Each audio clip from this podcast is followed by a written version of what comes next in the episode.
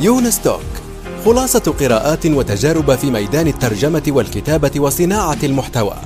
تأتيكم أسبوعيا في قالب مميز وشيق يقدمها الكاتب والمترجم يونس بن عمارة.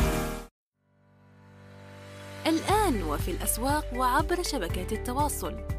رواية إفيانا باسكال للكاتب يونس بن عمارة.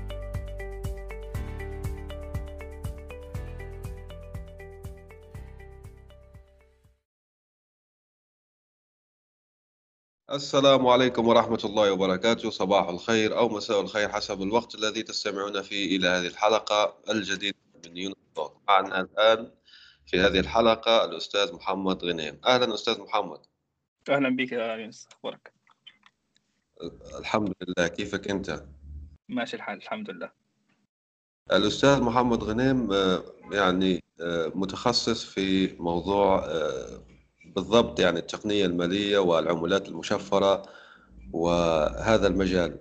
لهذا راح راح تتمحور إن شاء الله الحلقة هذه الأسئلة تبع الحلقة هذه حول هذه المجال. بداية عرفنا بنفسك.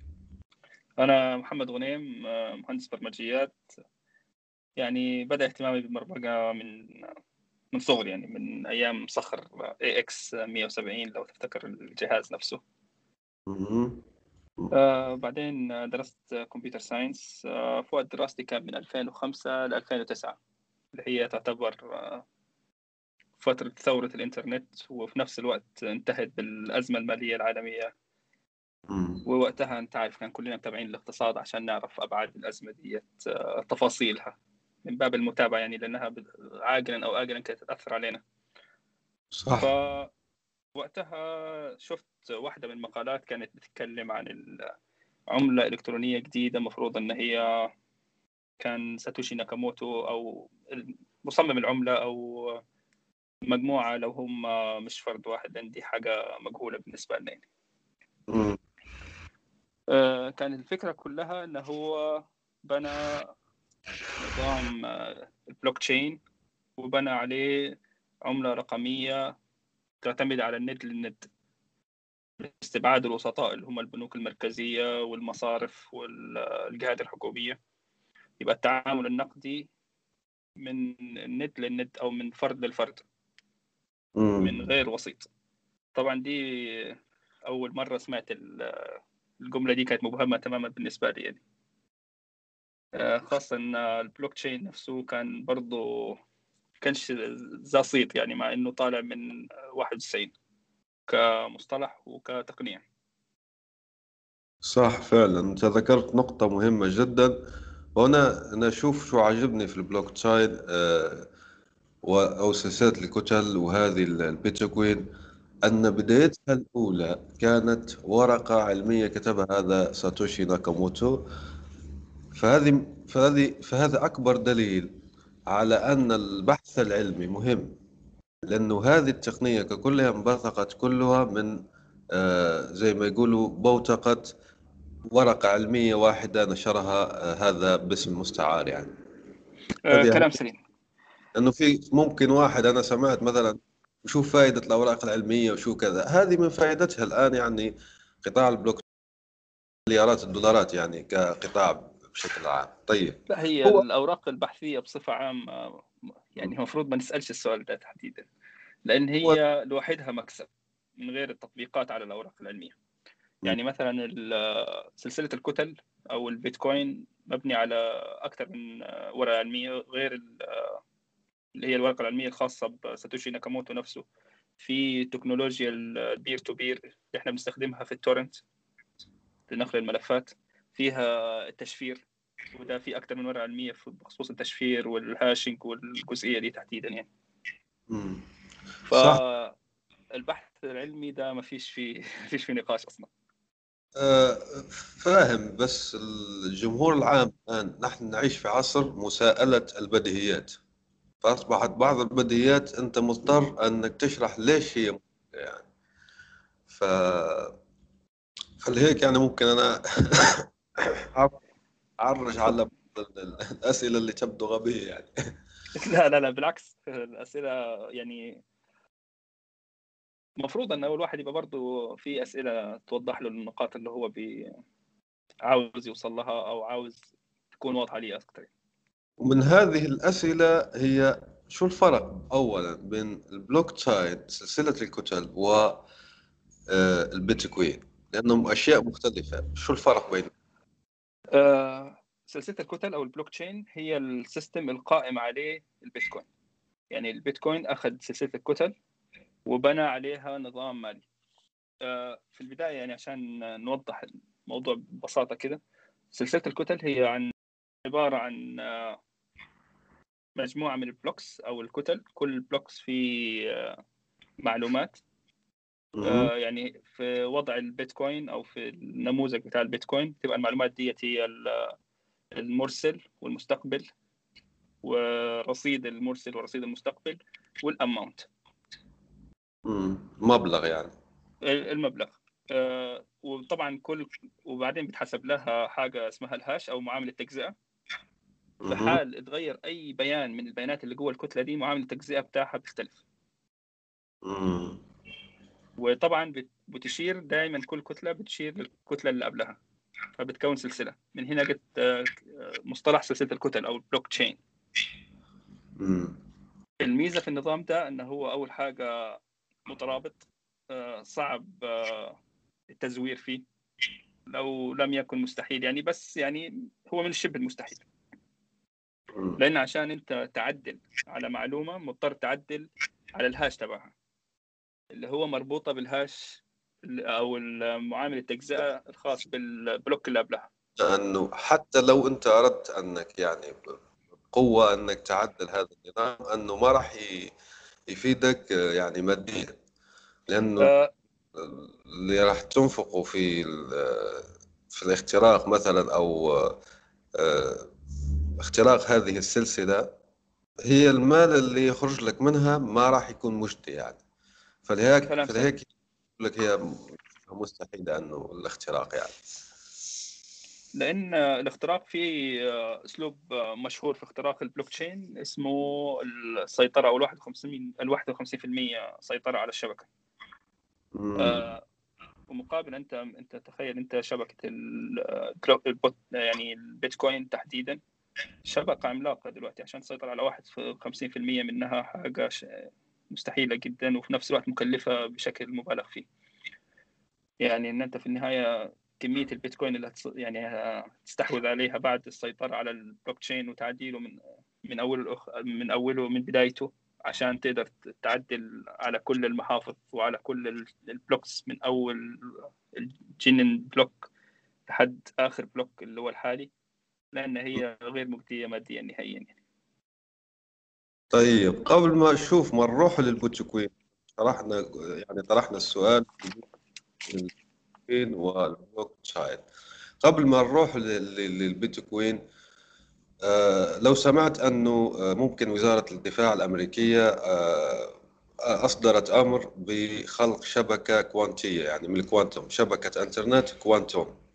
آه. معروف أن ال quantum عنده قدرات أكثر جدا يعني الحوسبة الكوانتية هذه عندها قدرات أكثر من الموجود حاليا الآن السؤال هل هذه الشبكة قادرة على استغلال البيتكوين يعني بشكل سهل وتخليه يعني زي ما نقولوا آه، آه، شيء عفى عليه الزمن أو سهولة تامة في تعدينه ويعني التنقيب عليه أو كيف يعني رأيك؟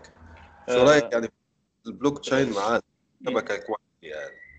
هي ش- شبكة آه، سلسلة الكتل الخاصة بالبيتكوين فيها معامل صعوبة. معامل الصعوبة اللي هي كل ما زادت عدد الأجهزة اللي على الشبكة اللي بتعدن البيتكوين بتزيد درجة صعوبة ال hashing اللي فيها. هو طبعا بخصوص ال quantum computing أو المح- الحواسيب الكمية هيبقى. موضوع ال hashing ده ضعيف نوعا ما. بس في حالة ظهورها لأن إلى الآن كل ال كل كمبيوترات ال- الكمبيوترات الكمية والحواسيب الكمية موجودة في. شركات عملاقة ومكلفة جدا إن هو كإنتاجها وإن أنت تكون شبكة كاملة من حواسيب ال quantum دي مكلفة جدا وفي حالة ظهورها هتضطر كل أنواع التشفير أو كل خوارزميات التشفير الحالية إن هي تتغير عشان يتعمل لها تحديث و... وترقية في ال processing power عشان فرق ال- القوة بين الحواسيب العادية اللي موجودة عندنا والسيرفرات والحواسيب الكمية فرق مهول يعتبر. فعلا يعني هي فيها أنه تكسر التشفيرات بكل سهولة الموجودة حاليا لهيك لازمها ترقية يعني. ما هنضطر نرقي كل الخوارزميات الخاصة بالتشفير وال وال hashing اللي هي تجزئة معاملات التجزئة. طيب. بنروح الآن إلى البيتكوين. ليه هناك 21 مليون عملة فقط؟ واشرح لنا بيتكوين بشكل بسيط يعني للمستمعين. آه، فكرة أن البيتكوين أصلا ظهر مع يعني بداية الأزمة المالية في 2008 كانت ظهور. الورقة البحثية في أكتوبر 2008 آه، تم برمجة ال- البيتكوين ونشر آه، أول block في تقريبا في 2009 في بداية 2009 مم. آه، كم كان البيتكوين. يعني لما بتعدنوا أو كذا كم كان السعر تبعه؟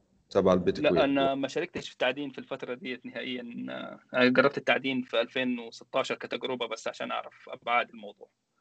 بس آه. آه، كان أول block اللي عدنه ساتوشي ناكاموتو نفسه.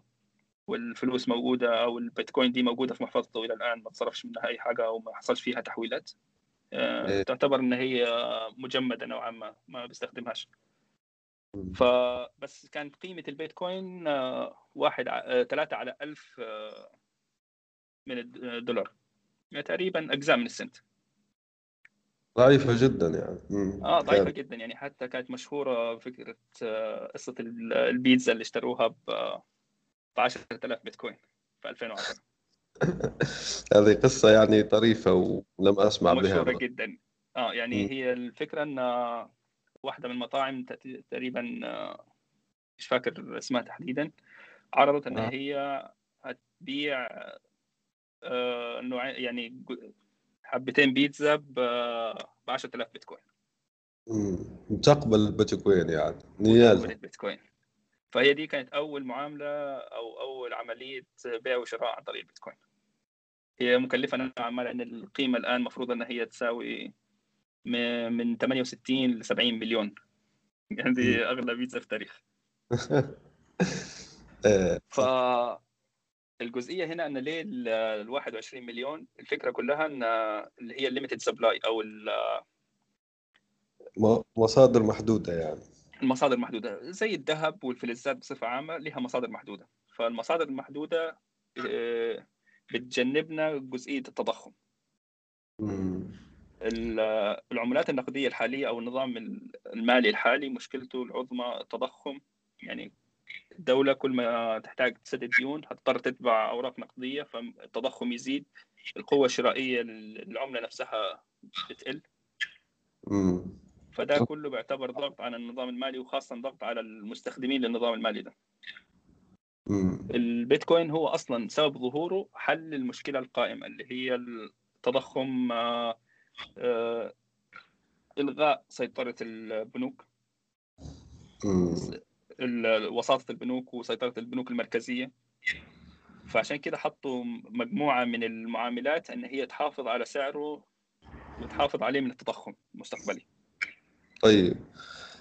لو كان البيتكوين هو الحل اللي اقترحه ناكاموتو للنظام ال- ال- العالمي يعني النقدي الحالي ليش خرج بيتكوين كاش وخرجت ايثريوم وخرجت الريبل وخرجت يعني جملة كبيرة جدا من العملات المشفرة يعني؟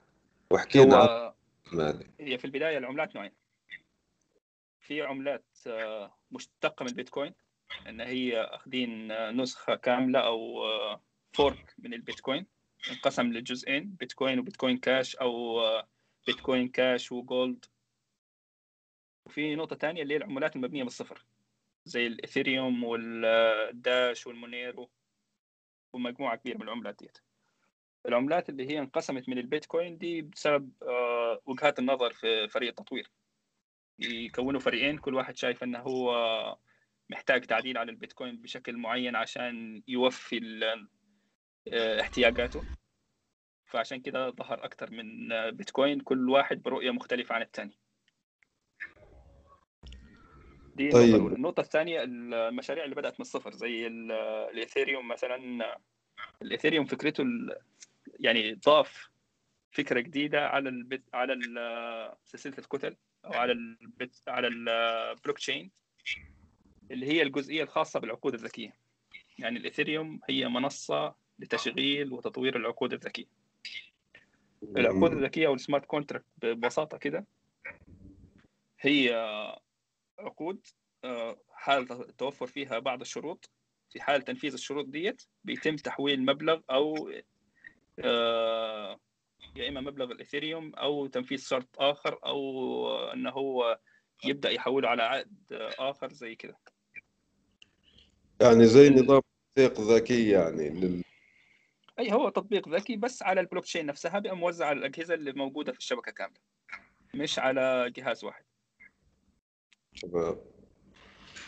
يعني الآن عندنا البيتكوين وعندنا الإثريوم وممكن فلسفتهما يعني يعني مختلفة نوعا ما.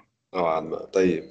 وشبكة البيتكوين الحالية ممكن تطبيق العقود الذكية عليها. آه أيوة صح. وهو سلسلة الكتل أنا شفت يعني في كثير جدا من تطبيقاتها الإنسان ما يتصور فقط أنه آه، فيها عملات مشفرة. بس قبل ما نروح الأخرى لسلسلة الكتل بلوك تشين يعني هي نفسها هي بلوك تشين آه، منظمة الملكية العالمية هي بترجمها رسميا سلسلة الكتل. فهي نفس الشيء يعني. يسأل؟ أنا بذكر الاثنين دائما في كلامي عشان الناس بس كمصطلح مش ك هي سلسلة الكتل هي م- هي الترجمة أو المصطلح العلمي للبلوك تشين بالضبط. عليك نور. طيب قبل ما نروح للاستخدامات الأخرى للبلوك تشين أو سلسلة الكتل نسأل سؤال يعني. شو الفرق بين العملات المشفرة ال- زي ما نقول ممكن الحرة والعملات المشفرة المربوطة أو المقيدة والقائمة على الدولار؟ هي الفكرة أن القائمة على الدولار لازم يكون لها مقابل مالي بالدولار. زي ال ال Tether ال USD أو ال USD True دي كلها بيبقى ليها مقابل بالدولار وبيتم التفتيش عليها إن هي نفس ال- الأرقام اللي موجودة في البلوك تشين هي نفس الأرقام اللي موجودة في الحسابات البنكية. يعني عندها فعلي. لازم غطاء نقدي.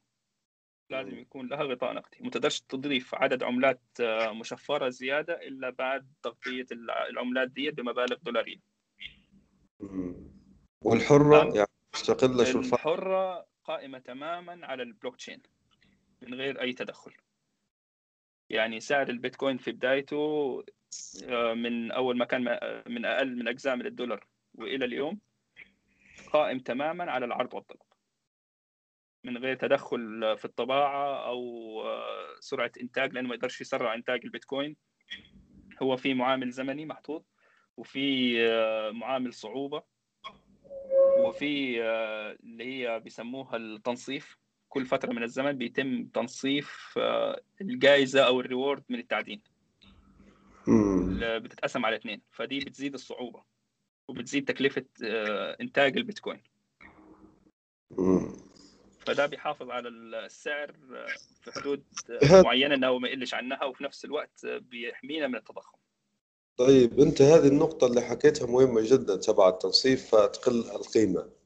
هل هذا يعني أبعد المعدنين أم لا؟ لأنه منطقيا أنا أشوف أنه هذا يبعد المعدنين. لأني مثلا أنا كنت أعدن مثلا لنقل في الأيام الأولى للبيتكوين. فكنت أعدن كان الأمر مجدي لكن بعدين تتنصف بعدين تتنصف بعدين تتنصف يعني بتقل القيمة فيكون التعدين غير مجدي ماديا يعني كاستثمار مش مجدي لي يعني أن أحط ال- القوة الحاسوبية والكهرباء في الموضوع شو رأيك أنت؟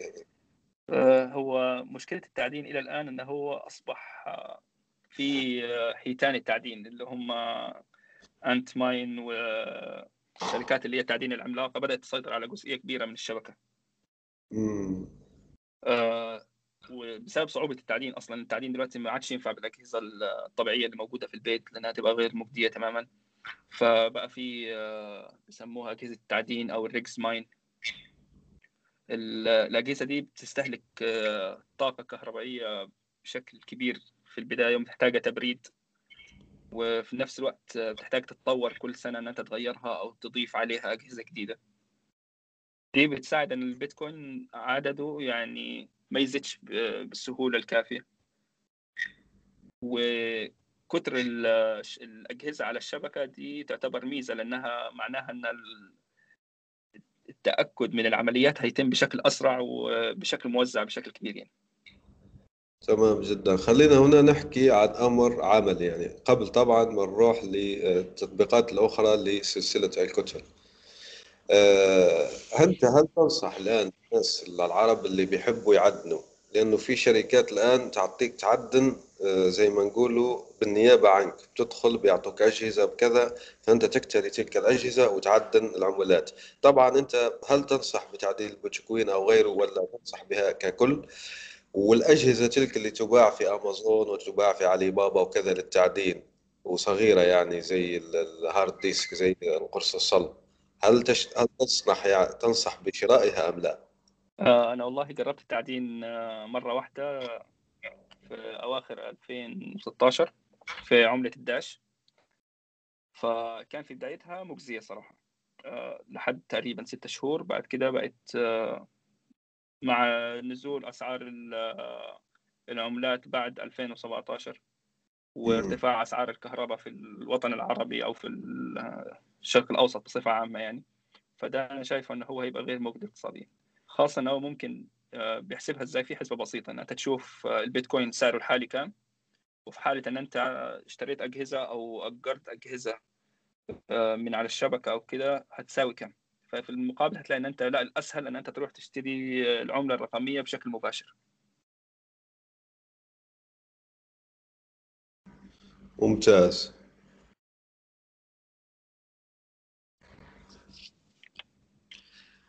أه لكن انت حكيت يعني عن 2017 لكن الوقت الحالي العملات الجديدة يعني.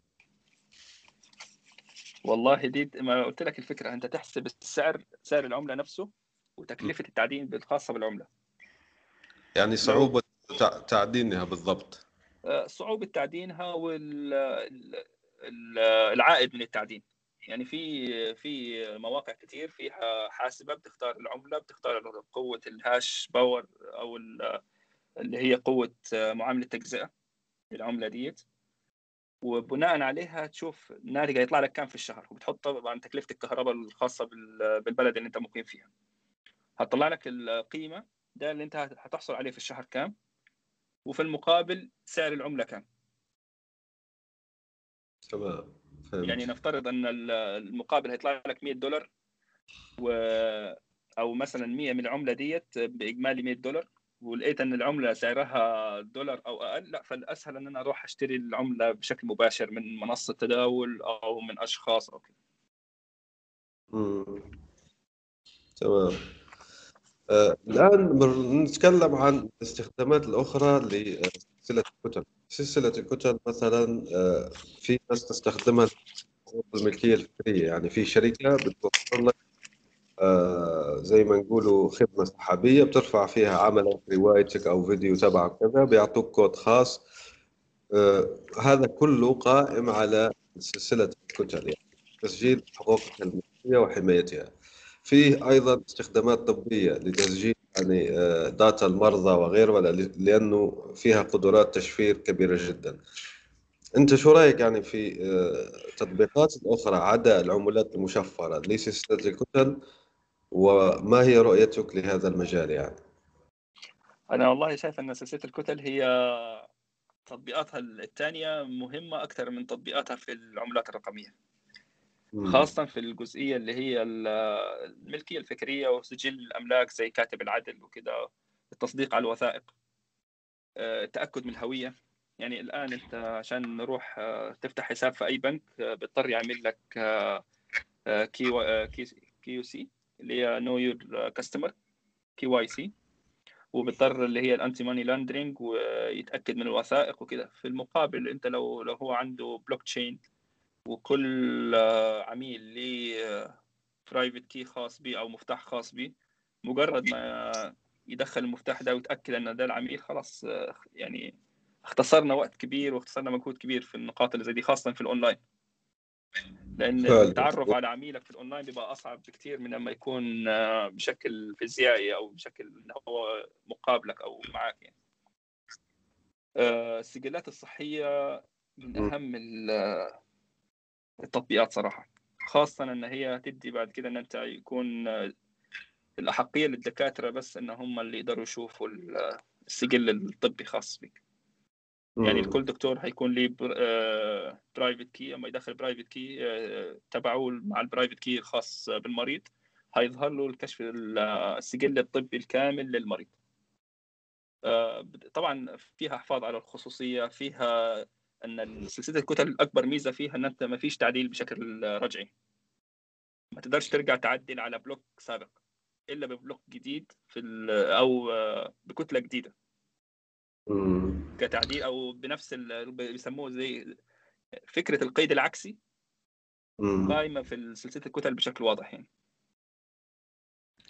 يعني اشرح القيد العكسي بشكل مبسط شو شو يعني هذا يعني القيد العكسي في المحاسبة إن أنت مثلا عملت أمر صرف وحبيت أها. تلغيه أو أمر قبض فمضطر تعمل أمر صرف موازي ليه بنفس المبلغ بنفس القيمة بشكل مختلف. لو كان صرف يبقى قبض ولو كان قبض يبقى صرف.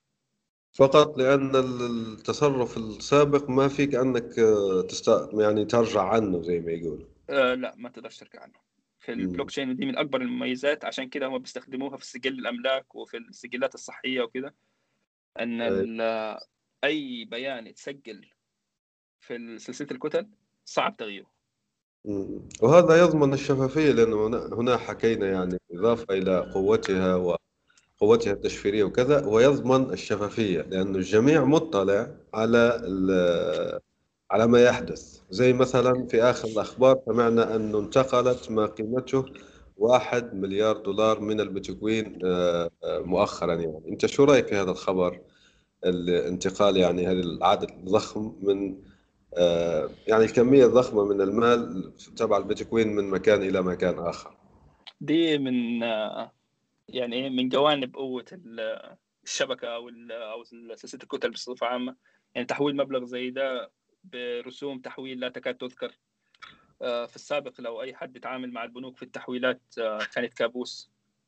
صح. يعني آه، تحويل مثلا عشان تحول 100 دولار تلاقي نفسك تدفع من 10 ل 15% من قيمة ال- الحواله كرسوم للبنك. فدي كانت يعني هو بزنس بالنسبة للبنوك أو آه، مكسب بالنسبة للبنوك بس ضغط مادي بالنسبة للمحول بشكل كبير خاصة إن أغلب المغتربين معتمدين على التحويلات آه، عشان يحولوا الفلوس لأهاليهم أو أو للمستفيدين ليها. في المقابل دلوقتي البيتكوين بتقدر تحول بشكل أسرع برسوم قليلة وبشفافية. يعني حتى اللي كانوا بيتكلموا على أن البيتكوين بتع... يستخدم في تمويل الإرهاب وال... والمخدرات وما شابه. آه، البيتكوين يعني آه، سلسلة الكتل بالشفافية اللي فيها تخلي الموضوع ده أصعب بكثير من يعني أي حد دلوقتي آه، فاكر أو آه، يعني بتسميها إيه معتقد إن هو ممكن آه، إن في فلوس تحول بشكل مخفي في في سلسلة الكتل الخاصة بالبيتكوين فهو واهم خلينا هنا نذكر نقطة مهمة جدا صح فعلا. هو أي تقنية جديدة يمكن استخدامها سلبيا مش معناها التقنية سلبية. والدليل على ذلك في ملفات كبيرة جدا خرجت عن أكبر البنوك في العالم. آه، أعتقد اسمها ملفات فينسن أو شيء من هذا القبيل يعني. هي ملفات مسربة بتقول لك آه، بنوك تشيس مثلا جي مورغان وبنوك آه، أوروبية من أكبر البنوك ساهمت في تمويل آه، داعش وتمويل آه، المتاجرين بالمخدرات في في أمريكا الجنوبية وغيرها يعني. وطبعا أنا قرأت بنفسي آه، بيانات الرسمية من تلك البنوك تحكي عن هذا الموضوع. جي بي مورغان مثلا من البنوك المشهورة جدا في العالم. آه، قال نحن نعترف بالخطأ وكذا وكذا. يعني في كثير جدا وأيضا حتى الآخرين اعترفوا بالخطأ وفي ناس يعني آه، زي ما نقول الصدمة هذه سببت لهم أزمة سمعة كبيرة جدا. فأنت لما بتقول لي مثلا آه، والله البلوك تشاين تستعمل مثلا في الاتجار بالبشر والمخدرات وكذا وكذا بقول لك أنت شوف البنوك هذه الرسمية اللي تحكي عليها شوف شو تعمل يعني شو تسوي في آه، في في في معاملاتها يعني. مع الفرق الواضح إن في سلسلة الكتل كل العمليات أو كل ال transaction واضحة وصريحة وموجودة في سلسلة الكتل. بتعرف مين يعني الفلوس محولة من أي محفظة لأي محفظة وتقدر تتابعها على نطاق المحافظ تحديدا بس مش على نطاق الأشخاص. آه، في المقابل آه، البنوك آه، الرسمية ما بتقدرش تعرف العمليات حاجة مبهمة تماما عنك. مع علمهم الكامل بسجل لك الائتماني والمصرفي يعني شركات زي فيزا وماستر كارد وأمريكان إكسبريس. عندهم سجل كامل بكل عملياتنا اللي إحنا بنستخدمها عن طريق شبكتهم. صح. في في البيتكوين أنت ما تقدرش تتابع الناس كلها في البيتكوين لأن السجل كبير. وفي نفس الوقت مبهم بالنسبة للناس هو أرقام محافظ آه، وبس ما فيش أي حاجة تانية. رقم المحفظة والسجل العملية نفسها. تمام. أنت حكيت عن برايفت كي لما كنا نحكي عن تطبيقات سلسلة الكتل في المجال الطبي يعني الرعايه الصحيه قلت الدكتور عنده آه، مفتاح سري أو خاص به. ماذا لو سرق ذلك المفتاح؟ آه، دي تبقى مشكلة كبيرة. لأن هو في سلسلة الكتل أو في تطبيق البيتكوين بصفة عامة وتطبيقات سلسلة الكتل الأخرى ال private key هو المفتاح لل record ده تحديدا. فهنا جزئية هم نقلوا جزئية الأمن من الشركة الوسيطة أو من مزود الخدمة أو كده إلى الشخص نفسه المالك لل key المالك الخاص. يعني, يعني... دي بتبقى مسؤولية المالك ال private key الخاص به طيب. طبعا في السجلات الطبية ممكن يضيفوا لها إمكانية إن هو يعدل جزئية زي دي خاصة إن هي هتبقى مش هتكون بابليك بصفة عامة أكيد هتكون على أجهزة معينة أو على مزودين خدمة معروفين يعني. امم يعني يزدوا لها الأمان طبقة من الأمان. أكيد. آه، الموضوع هذا يعني مثلا لو الواحد الآن لقى حاسوب قديم وفيه عدة يعني مفاتيح للبيتكوين راح يصير غني أم لا؟ ده بالتأكيد. حسب آه، الكمية اللي موجودة في المحفظة. وفي أصلا نسبة تقريبا ما يعادل 5% من البيتكوين آه، اللي تم إنشاؤه يعني مقفولة في محافظ بدون مفاتيح آه، خاصة. يا إما أصحابها ضيعوا المفاتيح الخاصة بيهم أو إن هم نسوها أو آه، الجهاز تلف. فالمحافظ دي دلوقتي من الاستحالة الوصول للمبالغ اللي جواها. مبالغ معلقة يعني. تمام. أه الآن عندنا سؤال هو إذا واحد يعني عربي حب يطلق لأنه شوف سمعنا في الأخبار أنه البنك المركزي لتونس أطلق ما يسمى الدينار الرقمي أو الدينار الإلكتروني التونسي يعني. والصين عندها تجارب في إطلاق عملات مشفرة خاصة ببعض المناطق تبعها. ففي هذا المجال كيف للواحد آه، رائد العمل العربي والمستقل العربي يطلق عملته الخاصة؟ وما هو ما يعرف بال ICO يعني الطرح الأولي للعملات؟ شو يعمل؟ هنا آه، بداية بس لازم نفرق بين العملات الرقمية أو العملات المشفرة وبين العملات المركزية المطلقة بشكل إلكتروني أو باستخدام سلسلة الكتل. المبدئين مختلفين تماما. في في حالة تونس أو الصين أو إيران أو الدول اللي تكلمت عن الموضوع ده أو أعلنت عنه في جزئية إن هم العملة تغير شكلها بس من ورقي إلى إلكتروني. بنفس المركزية بنفس آه، أسلوب طباعة العملات أو إصدار العملات. فكده ما يحلوش مشاكل النظام القديم. هو خلوه أكثر سهولة. يعني دي النقطة الوحيدة. النقطة الثانية بخص إنشاء عملة رقمية بيبقى في يعني جزئين. يا إما تعمل عملة رقمية بالمعنى الحرفي اللي بتاخذ اشتقاق أو نسخة من البيتكوين أو أي واحدة من العملات الرقمية وتعدل عليها وتنشرها ودي بتحتاج مجتمع كبير من المطورين ومن المستخدمين عشان. يتبنوا الفكرة وفي النقطة الثانية إن أنت يكون عندك مشروع وحابب تموله فبتروح اللي هي الطرح الاولي للعملات المشفرة مم. دي بتختار واحدة من منصات اثيريوم أو آه، نيو أو أي واحدة من منصات العقود الذكية.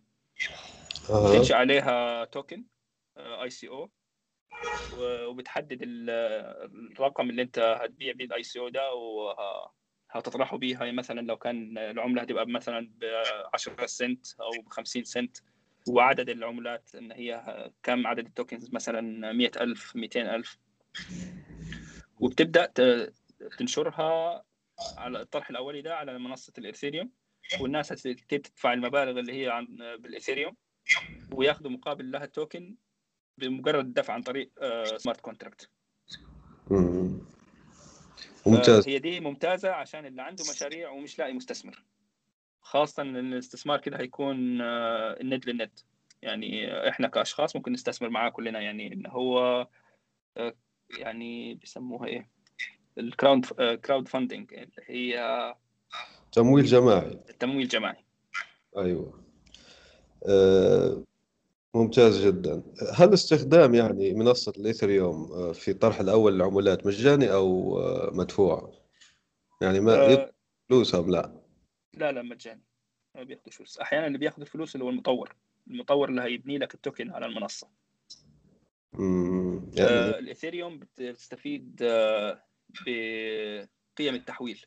انت عشان تحول اثيريوم من آه، من محفظة لمحفظة بياخذوا هم عموله تحويل بسيطة كده. آه، زي آه، ما نقولوا آه، باي بال أو آه، بس آه، بس أقل لأن آه، اثيريوم نفسها تعتبر منظمة غير ربحية. آه، فهمت يعني منظمة غير هادفة للربح. فبالنسبة لها الرقم البسيط اللي هو بس مصاريف تشغيلها وكده. حدثنا الآن عن آه، مستقبل البلوك تشين وسلسلة الكتل وبيتكوين عملات مشفرة سواء مدعومة أم لا وحركة باي بال الأخيرة في قبول البيتكوين وأيضا حركة سويسرا في قبول البيتكوين ك... يعني في الضرائب في دائرة الضرائب تبعها أنه تقبل البيتكوين. وتبني عدد أكبر من الناس والهيئات لهذه هذه العملات المشفرة وهذا التوجه إن صح التعبير. هي كل اللي قدمته باي بال للمجتمع العملات الرقمية أو للفكرة نفسها إن هي سهلت الوصول لي. آه، وأعتقد هو مصداقية بالنسبة للناس. يعني آه، أنا كفرد لما ألاقي شركة زي باي بال آه، ضايفة اختيار الدفع بالبي... بالبيتكوين أو شراء البيتكوين دي بتديني ثقة أكثر في كعمله يعني. صح. أما تبني الدول للعملات الرقمية ومن تحديدا البيتكوين هيبدأ يضيف عليها سياسات انه هو يقيدوها نوعا ما عشان تكون متوافقة مع النظام الحكومي أو تكون متوافقة مع النظام المصرفي في الدولة. مهم. ومستقبلها بشكل عام أنت شو تتوقع لها كأفكار؟ يعني هل راح تزيد هذه أم راح يعني تنقص أو كيف يعني؟ دي العلم عند الله في النقطة ديت. بس آه، بناء على التوجه الموجود ال- يعني سوق العملات الرقمية بصفة عام بدأ بالنضج. آه، بدأ يبان فيه تفاصيل هو آه، ملامح للسوق يعني ما عادش في اي سي أو اللي هي فيها احتيال بشكل كبير. الناس بدأت تفهم ال- تحويل العملات الرقمية مش محتاج وسيط. مش محتاج أن أنت عشان تشتري عملة رقمية أن أنت تدي فلوس لأحد. و- وهو ال- الحد ده ممكن هو اللي يتحكم فيك أو انه هو يقول لك آه السعر كذا آه، خاصة في بتبقى في موضوع أغلب النص بتحول من الفوركس أو شركات الفوركس لشركات البيتكوين إنه هو يتصل عليك يقول لك إحنا والله بنضارب في العملات الرقمية وافتح محفظة وادفع مبلغ فلاني و... وإحنا. هندير لك المحفظة وكده كل ده الربح مضمون م. أيوة والربح مضمون وبيدوا الناس أرباح خيالية يعني على كلامهم 60% و70% وهتبقى مليونير خلال سنة والكلام ده أيوه آه. وصلنا الآن للسؤال الأخير واللي يقول يعني شخص بده يستثمر بشكل صحيح يفتح يعني محفظة. محفظة هي آه، لكي نشرح يعني هي المحفظة عبارة عن مجموعة من آه، العملات أو الأصول يعني. هنا في هذه الحالة هي آه، العملات فكيف يفتح الشخص اللي بده يستثمر بشكل صحيح محفظة فيها عملات جيدة وبده يعني يربح بشكل يعني مستثمر عادي يعني مش مستثمر عنده هذه الأفكار المخلوطة إنه راح يربح سريعا وإنه يصبح غني سريعا لا. استثمار يعني على أصوله زي ما يقولوا أنت شو تنصح؟ كيف يدخل آه قارب آه، الموضوع. في نقطتين. هو عشان تشتري بيتكوين أو آه، لأنه هو أغلب العملات الرئيسية بت- بتيجي تحويل من البيتكوين نفسه. أو إن أنت تشتري بيتكوين أو إيثيريوم أو العملات الكبيرة أو العشرة الكبار عشان تشتري بيهم عملات ثانية. فدي يبقى في البيتكوين في موقع لوكال بيتكوين في Wirex app في منصة آه، راين البحرينية. آه، في منصات كثير في باينانس الصينية. الشركات دي انت بتدفع بت- بتروح بتشتري آه، بيتكوين أو إيثيريوم آه، أو أي واحدة من العملات المدرجة في المنصات عن طريق الفيزا. آه، باستثناء اللوكال بيتكوين بيكون تعامل مباشر. يعني بتدفع مبلغ المنصة بتحجز المبلغ ده مقابل إن بعد ما يتم التحويل المبلغ آه، البيتكوين للمنصة من الفرد الآخر المنصة بتضمن التحويل. يعني. بتحجز المبلغين لحد ما يتم التحويل بشكل سليم. تمام. وفي الطريقة الارخص هي شراء من المعدنين. بس ديت آه، فيها جوانب نصب كثيره يعني. طيب أنا مثلا اشتريت خلص آه، اخترنا منصة من المنصات الموثوقة اللي ذكرتها واشترى واحد نقوله آه، ستة أو سبعة عملات يعني بمبالغ مختلفة. ما هي الأخبار الموثوقة؟ أنا لكي يعني آه، زي ما نقولوا أتخذ القرار الاستثماري. مثلا أزيد أشتري عملة البيتكوين أو أنقص آه، شراءها أو أزيد أشتري مثلا عملة الإيثر أو غيرها يعني الريبل أو غيرها يعني. شو هي المصادر الموثوقة الإخبارية اللي يتابعها بصفتي مستثمرا في العملات المشفرة؟ يعني هو في في جانبين هنا. آه، في جانب المضاربة وده أنا ما أنصحش فيه لأي حد مش متمكن من أدوات المضاربة وال واللي هي ال- يعني ملك يعني هي مش ملكة هي علم. المفروض إنه هو آه، علم قراءه ال chart وال- والسوق والتفاصيل ديت. وفي الاستثمار. الاستثمار اللي اللي هي الطريقة الأسهل اللي هي طريقة وارن بافيت إن أنت تشتري على أجزاء في أوقات مختلفة. سواء صعد أو نزل أنت ليك أوقات معينة بتشتري فيها آه، بشكل دوري. مع فترة من الزمن هتلاقي إن أنت قيمة العملات اللي أنت اشتريتها آه، ارتفعت. وفي نفس الوقت بقى عندك إن أنت اشتريت من أكثر من مركز. فالمراكز بتبقى عندك أخذت يعني اخذت المتوسط بسعر معقول. بعيد عن آه، وهم إن أنت تشتري من أقل سعر وتبيع في أعلى سعر دي ما حدش بيعرفها. لأن أنت يعني ايا كان السعر نازل ممكن ينزل أكثر ولو كان السعر ارتفع ممكن يعلى أعلى من السعر اللي أنت متخيل انه هو ده أعلى سعر هو وصل له أيوه طيب. في منصات بتساعدك زي منصات الفوركس وكذا يقول لك خلص انت انت أنت مبتدئ ما تعرف كذا كذا خلص أنت قلد أو زي ما نقولوا آه، اتبع هذا يعني قلده خطوة خطوة. هل تنجح هذه الفكرة أم لا؟ يعني يجيبوا لك مستثمر كبير وعنده كذا وعنده كذا يقول لك فقط أنت قلده افتح حساب حط 500 دولار ك deposit كوديعة وقلد هذا هو ناجح ناجح راح يطلعك بإذن الله. شو رأيك أنت في هذا الموضوع؟ ما هي ال- الفكرة النقطة يعني أو النقطة هنا تحديدا إن أنت يعني كون انه هو كسب في ظروف معينة مش معناه إنه هو ممكن يكسب في الظروف لو اختلفت الظرف أو اختلف الوقت أو اختلفت العملة. يعني ممكن بين يوم وليلة يطلع خبر يتسبب في انهيار عملة أو صعودها بشكل مفاجئ. يعني صعب التنبؤ بها يعني. صح فعلا. أنا سعيد جدا أستاذ محمد.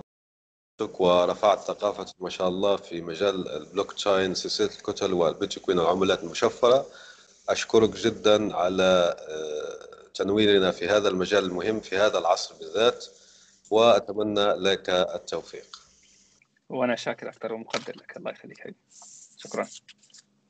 عفوا. والسلام عليكم ورحمة الله وبركاته.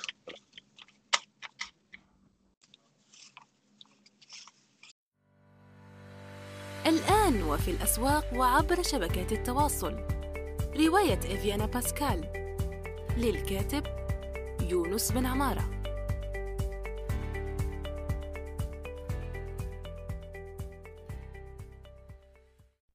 نأمل أن يكون موضوع هذه الحلقة قد نال استحسانكم.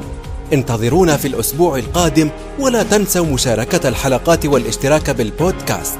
علما أنه بإمكانكم مراسلتنا باقتراحاتكم للتحدث عن أي موضوع يتعلق بالكتابة والترجمة وصناعة المحتوى.